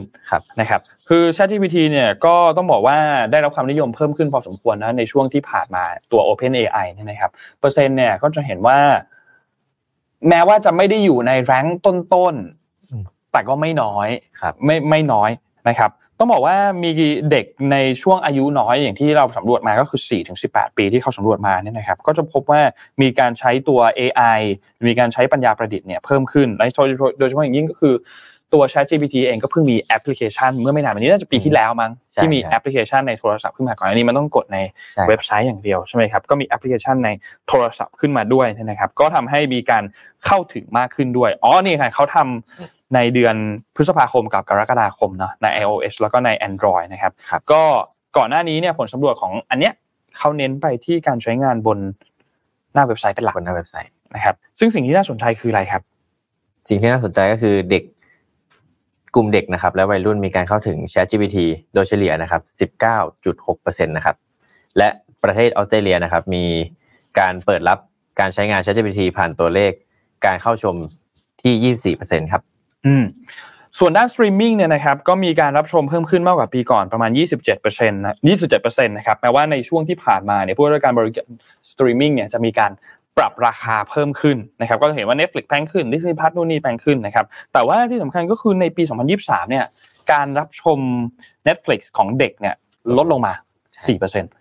แล้วก็ Disney Plus เนี่ยอันนี้น่าเป็นห่วงนะพอลดลงมา สิบสองเปอร์เซ็นต์ คือถ้าเราพูดถึงคอนเทนต์ใน Disney Plus มันก็ค่อนข้างจะเฟรนลี่กับเด็กอยู่แล้วเนาะมาเพราะว่ามันก็มีการ์ตูนแบบการ์ตูนดิสนีย์อ่ะเออใช่อืมซึ่งก็ก็ก็ลดลงเหมือนกันนะครับในขณะที่ YouTube กับ YouTube Kids ครับเพิ่มขึ้น สิบสี่เปอร์เซ็นต์ ทั่วโลกนะครับโดยค่าเฉลี่ยอยู่ที่ประมาณเก้าสิบหกนาทีต่อวันนะครับแล้วก็ถ้าไปดูในหมวดเกมนะ Roblox Roblox ได้รับความนิยมมากเฮ้ยอันเนี้ยมากๆเลยนะ Roblox อ่ะ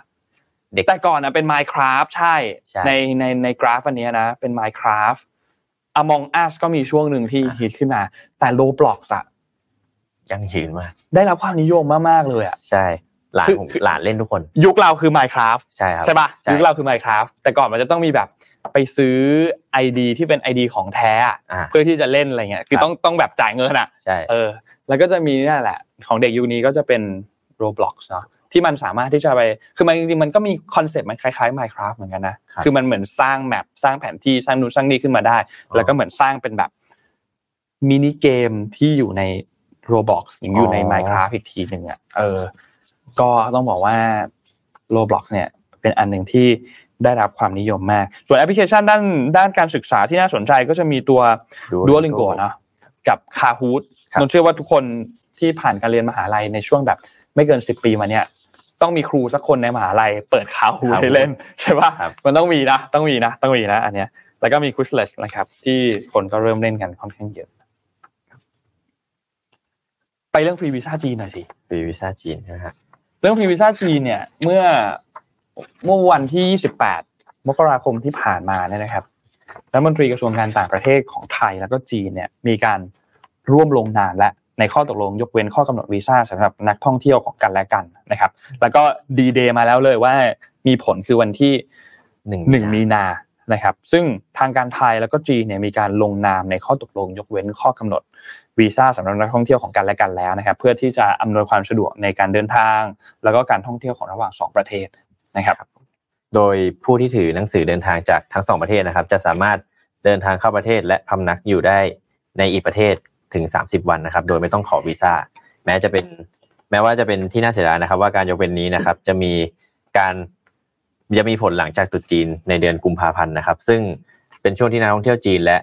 เป็นช่วงที่นักท่องเที่ยวจีนจะเดินทางออกนอกประเทศมากที่สุดครับครับแต่ว่าอย่างน้อยนะครับก็ยังทันช่วงสงกรานต์ของไทยครับพี่นนท์ในช่วงเออเนาะยังทันใช่ๆๆใช่คือช่วงนั้นน่าจะเป็นน่าจะเป็นช่วงที่คนเนี่ยเข้ามา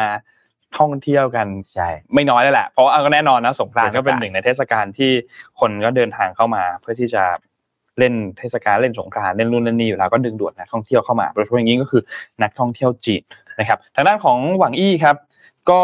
มีการพูดถึงเรื่องนี้ด้วยบอกว่าการยกเว้นวีซ่าก็จะนำการแลกเปลี่ยนระหว่างผู้คนกับผู้คนไปอีกระดับหนึ่งนะครับจำนวนนักท่องเที่ยวชาวจีนที่มาเยือนประเทศไทยเนี่ยจะเพิ่มขึ้นอย่างมากเพราะว่าจีนเองก็เป็นแหล่งรายได้หลักของภาคอุตสาหกรรมการท่องเที่ยวของไทยซึ่งอันนี้ก็ปฏิเสธไม่ได้เลยว่าว่าว่าเป็นเรื่องจริงในช่วงที่จีนเปิดประเทศโควิดเริ่มซาคนก็หวังกันเยอะกับนักท่องเที่ยวจีนที่จะกลับมาเหมือนกันนะครับก็ถือเป็นตัวขับเคลื่อนหลักอันนึงของประเทศที่มีขนาดเศรษฐกิจใหญ่เป็นอันดับสองของเอเชียตะวันออกเฉียงใต้นะครับแต่ก่อนหน้านี้หยุดชะงักไปเพราะว่าโควิดสิบเก้า ซึ่งกระทบเต็มๆเลยล่ะทั้งจีนปิดประเทศด้วยแล้วก็มีโควิดด้วยนักท่องเที่ยวชาวต่างชาติก็หายไปเยอะนะครับคือต้องบอกว่าจำนวนนักท่องเที่ยวชาวต่างชาติโดยเฉพาะอย่างนี้อาจีนที่เดินทางมาประเทศไทยเนี่ยนะครับลดลงเหลือ สามจุดห้า ล้านคนในปีที่แล้วถ้าเทียบกับก่อนโควิดอ่ะครับสิบเอ็ดล้านคนยังไม่กลับมานะครับสิบเอ็ดล้านคนกับ สามจุดห้า ล้านคนเนี่ยค่อนข้างค่อนข้างห่างเหมือนกันเพราะฉะนั้นในในมุมนึงอันเนี้ยก็เป็นหนึ่งในจะเรียกว่านโยบายได้ไหมเรียกว่าสิ่งที่รัฐบาลปัจจุบันผลักดันออกมาแล้วกันซึ่งซึ่งซึ่งมองว่าน่าสนใจมากแล้วก็น่าจะสร้างรายได้สร้างเม็ดเงินต่างๆให้กับอุตสาหกรรมการท่องเที่ยวของบ้านเราเนี่ยไม่มากก็น้อยนะครับก็รอติดตามแล้วรู้สึกว่าจะเที่ยวได้กี่วันนะสามสิบวันใช่ไหมครับสามสิบวันโดยที่ไม่ต้องขอวีซ่าใช่ไหมก็น่าสนใจมากครับน่าสนใจมากครับอันนี้เฮ้ยไปเรื่องคอนเสิร์ตหน่อยดีกว่าคอนเสิร์ตวันเสาร์อาทิตย์เนี้ยมันจะมีคอนเสิร์ต Coldplay ครับครับซึ่งนนไปครับอยากไปชอบชอบ Coldplay มากนะครับแต่ว่าที่จะพูดถึงข้อมูลอันเนี้ยมันคือ The Eras Tour ของ Taylor Swift ครับนะครับ The Eras Tour ของ Taylor Swift เนี่ยนะครับล่าสุดเขาเพิ่งไปจัดที่ที่ทางการบราซิลเนี่ยเพิ่งมีการเปิดเผยข้อมูลออกมานะครับบอกว่าคอนเสิร์ตในรอบนี้เนี่ยช่วยกระตุ้นเศรษฐกิจของนครริโอเดจาเนโรเนี่ยได้ดีขึ้นในหลายๆภาคส่วนนะครับคือในช่วงเดือนตุลาคมถึงเดือนพฤศจิกายนเนี่ยนะครับปริมาณการให้บริการในบราซิลเนี่ยเพิ่มขึ้น ศูนย์จุดสี่เปอร์เซ็นต์ หลังจากที่ก่อนหน้านี้เนี่ยลดลงมาอย่างต่อเนื่องสามเดือนติดกันนะครับซึ่งส่วนหนึ่งเลยก็มีผลมาจากคอนเสิร์ตของ Taylor Swift นั่นแหละครับนะครับโดยอิทธิพลของการเพิ่มขึ้นดังกล่าวนะครับมามาจากการที่การให้บริการด้านที่พักการทานการให้บริการด้านที่พักและอาหารนะครับเช่นเดียวกับการเติบโตในกิจการของโรงละครและงานแสดงดนตรี Taylor Swift นะครับแสดงคอนเสิร์ตสามรอบในริโอนะครับหนึ่งในนั้นนะครับที่ถูกเลื่อนออกไปทำให้จำนวนของผู้คนในริโอเดเจเนโรเพิ่มขึ้นครับครับซึ่งก็ต้องบอกว่าไม่ใช่แค่อุตสาหกรรมโรงแรมเท่านั้นนะแต่ว่าบาร์ร้านอาหารเนี่ยก็ส่งผลกระทบเหมือนกันนะครับแน่นอนว่าส่งผลทำให้เศรษฐกิจของเมืองเนี่ยมีการแบบขยับขยื่นไปข้างหน้ามากยิ่งขึ้นด้วยนะครับก็ทำให้เมืองแห่งนี้มีรายได้มากขึ้นแค่ภาษีอย่างเดียวก็สูงถึงสามสิบล้านดอลลาร์สหรัฐแล้วนะครับซึ่งก็น่าสนใจมากนะคือเสียดายที่ Taylor Swift ไม่ได้ลงประเทศไทยไม่ไม่ไม่ได้ไม่ได้มาเล่นคอนเสิร์ตที่ที่ประเทศไทยนะครับไปทุกประเทศในโซนโซนเนี้ยแต่ไม่ลงไทยนะครับครั้งที่แล้วที่ที่ Taylor Swift มาก็ไม่ได้เล่นรัฐประหารอ๋อไม่ไม่ไม่ไม่ได้มาด้วยแคนเซิลด้วยสุดท้ายแคนเซิลแต่เดี๋ยวเราเดี๋ยวเรามีบรูโน่มามีบรูโน่มาเออมีบรูโน่มาเดือนไหนนะมกราเอ้ยมีนามีนามีนามีนามีนาจัดสองวันด้วยแต่ว่าเธอรู้สึกรู้สึกว่าลง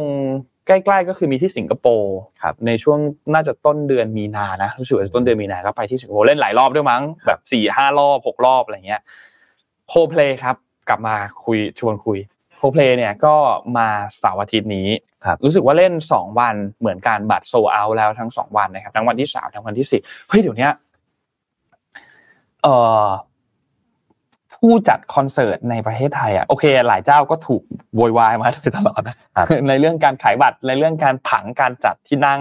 เก้าอี้ราคาสมเหตุสมผลมั้ยอะไรอย่างเงี้ยก็ถูกโวยวายมาโดยตลอดเหมือนกันแล้วก็วิธีการเปิดให้จองคอนเสิร์ตของเขาอ่ะแทบจะทุกครั้งเลยนะหลังๆนะถ้าเป็นคอนเสิร์ตต่างชาตินะสมมุติว่าจัดเสาร์อาทิตย์เขาจะเปิดให้จองวันเสาร์ก่อนใช่ป่ะครับแต่เขาจะไม่บอกนะว่าวันอาทิตย์มีอีกวันนึงแล้วเขาก็บอกเฮ้ยวันเสาร์โซลเอาท์แล้วอ๋อเพิ่มรอบวันอาทิตย์อีกอีกทีนึงซึ่งเอาจริงๆป่ะทุกคนก็รู้อยู่แล้วแหละว่าเขาคงไม่ได้เพิ่งมาคุยกันหรอกมันก็ต้องวางแผนกันมาแล้วระดับนึงแหละนะครับแต่ในมุมนึงก็โอเคแหละจัดสองรอบคนก็ได้ไปมากขึ้นเนาะเม็ดเงินก็สร้างได้มากขึ้นแต่อยากชวนคุยเรื่องนี้นิดนึงบ้านเราอ่ะไม่มีสเตเดียมสำหรับจัดคอนเสิร์ตที่เหมาะสมใช่ราชมังไม่ดีนะจริงๆแล้วอ่ะราชมังไม่ไม่ไม่ได้ดีนะถ้าถ้าจะมีมุมอับมั้ย ใช่มั้ยเออมันจะมีแบบจุดที่แบบแทบจะไม่เห็นอะไรเลยอยู่ข้างมากๆอะไรอย่างเงี้ยหรือหรือเอาที่โน้ตว่าทุกคนที่เคยไปคอนเสิร์ตที่ราชมังจะรู้คือการเดินทางการคมนาคมเลยโอ้โหใกล้เราด้วยเออใช่ๆๆใกล้เราด้วยวันไหนที่มีคอนเสิร์ตนะบอกเลยว่าโอ้โหเส้นเนี่ยรามคำแหงเรียงลามไปถึงหัวหมากลามไปถึงเส้นพระรามเก้าตายสนิทดีกว่าเรียกว่าตายเลยดีกว่าคือเส้นเส้นตรงนี้หนักมากเพราะว่าหนึ่งคือเอ่อการขนส่งสาธารณะแย่มากในเส้นตรงนั้นใช่และเดิมทีเข้าใจว่าไม่ได้ตั้งใจว่าจะให้เป็นสเตเดียมที่ยิ่งใหญ่ขนาดนั้นด้วยแล้วเอาพูดกันตามตรงคือจะรีโนเวทแต่ว่าจะรีโนเวทหรืออะไรไอ้แค้นมากอย่างนึงก็คือสเปอร์ตอนสเปอร์มาเตะฝนตกฝนตกเตะไม่ได้ใช่โอ้โหเซ็งหงุดหงิดแฟนสเปอร์จากใจแฟนสเปอร์โอ้โหหงุดหงิดมากนะวันนั้นนะแต่ว่าสุดท้ายแล้วก็ต้องต้องบอกว่าโอเครถไฟฟ้ารู้สึกว่ากำลังทำอยู่ในในในเส้นตรงนั้นเนี่ยอีกไม่นานก็น่าจะเปิดให้บริการไม่รู้ว่าตอนเอ๊ะตอนนี้เข้าใจว่ายังไม่เปิดเนาะยังครับน่าจะปีหน้าอะไรอย่างเงี้ยเนาะน่าจะปีหน้าหรือไม่อีกสองปีอะไรอย่างเงี้ยน่าจะอีกอีกสักพักนึงเหมือนกันแต่อย่างน้อยอ่ะถ้ามีรถไฟฟ้ามันก็น่าจะช่วยเคลียร์คนได้มากขึ้นยกตัวอย่างชัดเจนเอาใกล้ๆบ้านเราสิงคโปร์National Stadium ของเขาอ่ะอ๋อที่ตลกอย่างนึงก็คือสิงคโปร์นั้นก็ฝนตกที่สเปอร์ไปเตะคือเขามาไทยใช่ป่ะไม่ได้เตะแล้วเขาก็ต้องบินไปสิงคโปร์ต่อใช่ป่ะฝนก็ตกฝนตกสิงคโปร์ทำไงครับปิดหลังคาอ่าอายเลยบ้านเราทำไงอยากจะเอาภาพไว้ดูว่าเอาเอาเอาเอาเอาเอาที่รีดน้ำเอาที่รีดน้ำไปไถไถไถอยู่ในสนามซึ่งก็แบบโอ้โหน่าเศร้าค่อนข้างค่อนข้างเศร้ามากแต่สิงคโปร์เนี่ยจะเห็นได้ชัดเลยว่าสถานีรถไฟฟ้าไปถึงเลยเป็นสถานีแบบ National Stadium เลยแล้วในช่วงที่คอนเสิร์ตรถมันก็จะเยอะมากเลยคือรถแม่งมาแบบตลอดเวลามาตลอดเวลานะครับเพราะฉะนั้นอันเนี้ยก็เป็นอันนึงที่ต้องต้องบริหารจัดการเหมือนกันคือเรื่องของเม็ดเงินน่ะคนก็อาจจะไม่ได้มันไม่มีเจ้าใหญ่ๆมาลงทุนสร้างสเตเดียมในบ้านเราเนาะก็ต้องใช้สเตเดียมที่ที่มีอยู่ราชมังบ้างสนามที่เอ่อสุพัชราไสยบ้างที่สนามกีฬาแห่งชาติใช่มั้ย